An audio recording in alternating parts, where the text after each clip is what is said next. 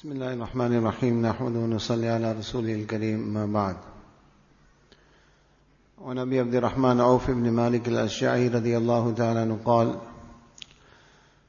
كنا عند رسول الله صلى الله عليه وسلم تسعة أو ثمانية أو سبعة فقال ألا تبايعون رسول الله وكنا حديثي عهد ببيعة فقلنا قد بايعناك يا رسول الله ثم قال ألا تبايعون رسول الله فبسطنا أيدينا وقلنا قد بايعناك يا رسول الله فعلى ما نبايعك. قال على أن تعبدوا الله ولا تشركوا به شيئا. وصلوات الخمس. وتطيعوا وأسر كلمة خفية. ولا تسألوا الناس شيئا. فلقد رأيت بعد أولئك النفر يسقط صوت أحدهم فما يسأل أحدا يناوله إياه رواه مسلم. Continuing with the hadith which we began the discussion yesterday, the narrator is the Sahabi Abu Abdurrahman Auf ibn Malik al-Ashja'i radiyallahu ta'ala anhu. He says we were six, seven, eight or nine, the number is not certain about, sitting with Rasulullah sallallahu alayhi wasallam. Allah's Habib sallallahu alayhi wasallam said, will you not plead an oath of allegiance to the Messenger of Allah the Sahabi makes an observation that it was not long ago that we had already pled an oath of allegiance to Rasulullah sallallahu alaihi wasallam. So to this we said that Ya Rasulullah, we have already made bay'at with you. We have already pled an oath of allegiance. With regards to this, yesterday we digressed about the type of majlis of Rasulullah sallallahu alaihi wasallam. That there wasn't this element of fear and there wasn't this element of extreme complication where the Sahaba Kiram were encouraged to speak their hearts and to speak their minds despite the love and the reverence and the honor that each one had in his heart for Rasulullah sallallahu alaihi wasallam. We observe nowadays that when it comes to sometimes, when it comes to our mashayikh, when we sit in their company, we tend to be very reticent and we are not free and at ease. Just to digress, is mentioned about Azam Sayyid Khan Sahib Rahmatullah Ali, that if anyone would come and sit in his majlis, great sheikh, mashallah, but he wouldn't allow anyone to sit in the position of tashahud in front of him. And he would say, Main to buzurg nahi I'm not a buzurg. Sit comfortably, sit at ease In fact, it, it's mentioned about Rabi'i bin Amir radiallahu ta'ala anhu, the Sahabi, famous saying of Rabi'i bin Amir when he walked into the court of Rustam. He said, لنخرج العباد من عبادة العباد إلى عبادة رب العباد ومن ضيق الدنيا إلى سعتها ومن جور الأديان إلى عدل الإسلام that we have been sent the Sahaba say, we, we, we, did not come, we were sent by Allah subhanahu wa ta'ala. In order to take humanity out of the servitude of the created entities and introduce them into the servitude of the one Allah. To take them out of the tightness of this world to its vastness. One explanation of this, ضيق الدنيا ila sa'atiha, that ulama kiram give, they say, min takallufati dunya ila basatatiha. To take them out of the takalluf of this dunya. In other words, the takalluf of the ajam. The takalluf of the mizaj and temperament which is away from Islam. Ila bisatatiha, towards the basatat and the ease of Islam. And we find this, that there was, Allah's Habib sallallahu there are so many incidents which support this. It's mentioned on the occasion of Badr. Rasulullah sallallahu instructed, when he reached the place of Badr, instructed Sahaba to erect the tents in a certain place. Despite his position, his status, the point we are making, my respected brothers, is that somebody has a position of superiority or is given some lofty station. This does not mean that those that are in his presence should feel subdued and are not free to speak their hearts and their minds. Allah's Rasul sallallahu instructed the tent should be uh, should be put in a certain position. Hubab radiallahu ta'ala comes to Rasulullah sallallahu he says that, Ya Rasulullah, that position that you selected, is it wahi, revelation from Allah? Or was it your own opinion? So Nabi sallallahu alayhi wa said, that's my own opinion. So immediately the Sahabi said that, Ya Rasulullah, that is the wrong place. You should be putting it in this place, referring to the flow of where the water was. And then Jibreel comes down and affirms what the Sahabi says, that this is correct. Then Rasulullah gives the instruction that the tent should be moved. But the fact that the Sahabi could come up to Nabi Sallallahu and speak his heart and mind, this teaches us of the type of majlis which Rasulullah established. Another incident which comes to mind is that of Barira radiallahu ta'ala anha. She was a slave and when she gained her freedom, one, the masail when it comes to slavery is that if you are married and once you gain your freedom, you are, you are allowed to leave that marriage of slavery and choose another marriage if you want. So she was married to Mughis radiallahu ta'ala anhu. And Mughis was madly in love with, with Barira. After she gained her freedom, she chose to come out of the marriage of Mughis. He used to parade the streets of Medina singing poems in the praise of Barira. And he entreated Rasulullah sallallahu to intercede on his behalf. That asked Barira to continue her nikah with him.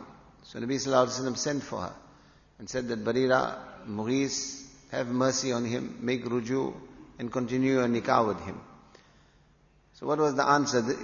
Imagine this is a slave girl, not someone of position or status or wealth. A slave girl. Nabi Sallallahu says, continue your nikah with Mughis. She says, Ya Rasulullah, is that your opinion? Or is it wahi, a revelation? Is it an instruction, a command from Allah and His Rasul Sallallahu Alaihi Wasallam? So Nabi Sallallahu said, no, it is my opinion. So then she said, Ya Rasulullah, I choose to continue. I don't want to go back into his nikah. So this teaches us the mizaj and the temperament of Islam, the mizaj and the temperament of Rasulullah sallallahu alaihi wasallam the type of majalis and gathering which we, he would establish. So the Sahabi says that, Ya Rasulullah, you are asking us to take bay'at, whereas recently we took bay'at. So then Nabi sallallahu alayhi wasallam again reiterated, Allah tubayi'una Rasulallah. Will you people not take bay'at, the oath of allegiance on the Rasul of Allah sallallahu alayhi wasallam? So Auf bin Malik Ashja'i radiallahu ta'ala says, فَبَسَطْنَا أَيْدِيَنَا Each one of us stretched out our hands to Rasulullah sallallahu alayhi wasallam. And we said, قَدْ بَايَانَاكَ يَا رَسُولَ اللَّهِ That, O the Nabi of Allah, we have taken the oath of allegiance on your hands. So now, tell us, on what we have, we have pled allegiance to you, on what basis should we now plead allegiance to you? Rasulullah sallallahu alaihi wasallam then said, "Allah an ta'budullah." Plead the oath of allegiance that you will worship none but Allah. You will not ascribe any partners to Allah subhanahu wa ta'ala. You will wasalawat al-khams. You will discharge your five daily salah. وَتُطِيعُ And you will be obedient to Allah and His Rasul sallallahu alayhi wa sallam. And then the narrator of the hadith says, وَأَسَرَّ كَلِمَةً خَفِيَّةً Rasulullah then said something very softly, the others could not hear. Now the question arises, the first four things on which Nabi Sallallahu Alaihi Wasallam took bay'at are basic principles of Islam. The tawheed of Allah subhanahu wa ta'ala, the oneness of Allah, not ascribing partners to Allah, the five daily salah, the obedience to Allah and His Rasul. So why did he whisper these few words thereafter? In fact, what words it is is not even mentioned in the riwayat. Ulama Ikram explained because this was not a general pledge. This was not done in an open gathering, but it was restricted to the seven, eight or nine Sahaba. So there was something specific which Rasulullah wanted to take an oath of allegiance on that was specific to this particular group. This is why وَأَسَرَّ كَلِمَةً خَفِيَّةً He whispered these few words. And then Allah's Rasul sallallahu alayhi wasallam, one important thing we should understand, my respected brothers, is that when oath of allegiance was taken, it was not something that was taken lightly. And the tenets on which the oath of allegiance were the basic fundamentals of deen and shariat, salah, tawheed, etc. So this last part where Nabi Sallallahu takes the oath of allegiance on, we should from this we understand how important and integral this is a part of deen. Where Rasulullah Sallallahu Alaihi Wasallam is actually taking an oath of allegiance on this. And what is it? La tas'alun nasa shay'a. Don't stretch your hand out and ask from the next person anything. Like we mentioned yesterday, every rakat of every salah, Iyaka na'bud iyaka nasta'een. Ya Allah, we only worship you and we only ask you for help. So what is Rasulullah is taking an oath of allegiance from Sahaba on this. La tas'alun nasa shay'a. Don't stretch your hand out to anyone.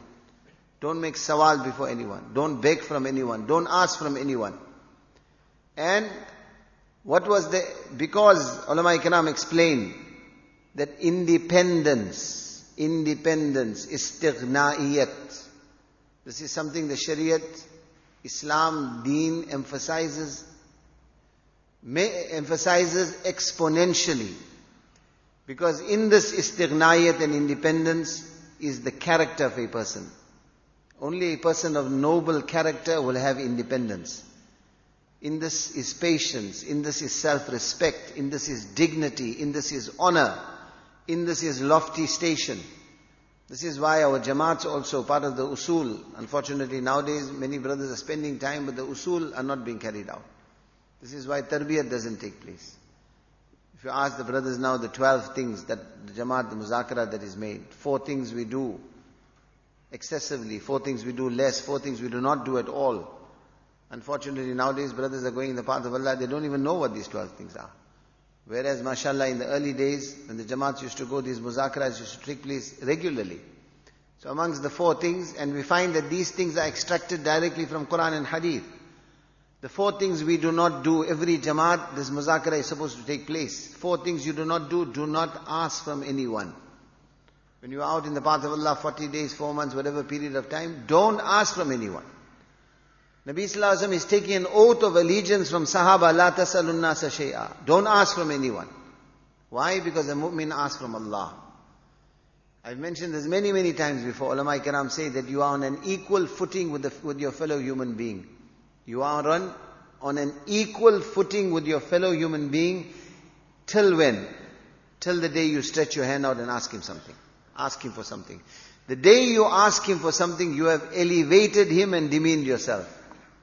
You have given him honor and you have humiliated yourself. Till that day you are on equal footing. Al-yadul ulya min al-yadis sufla. Nabi Sallallahu said the giving hand is better than the taking hand. The shan of Islam and a mu'min is such that our ta'alluq with Allah should be such that we should not even entertain the idea of asking anyone else besides Allah.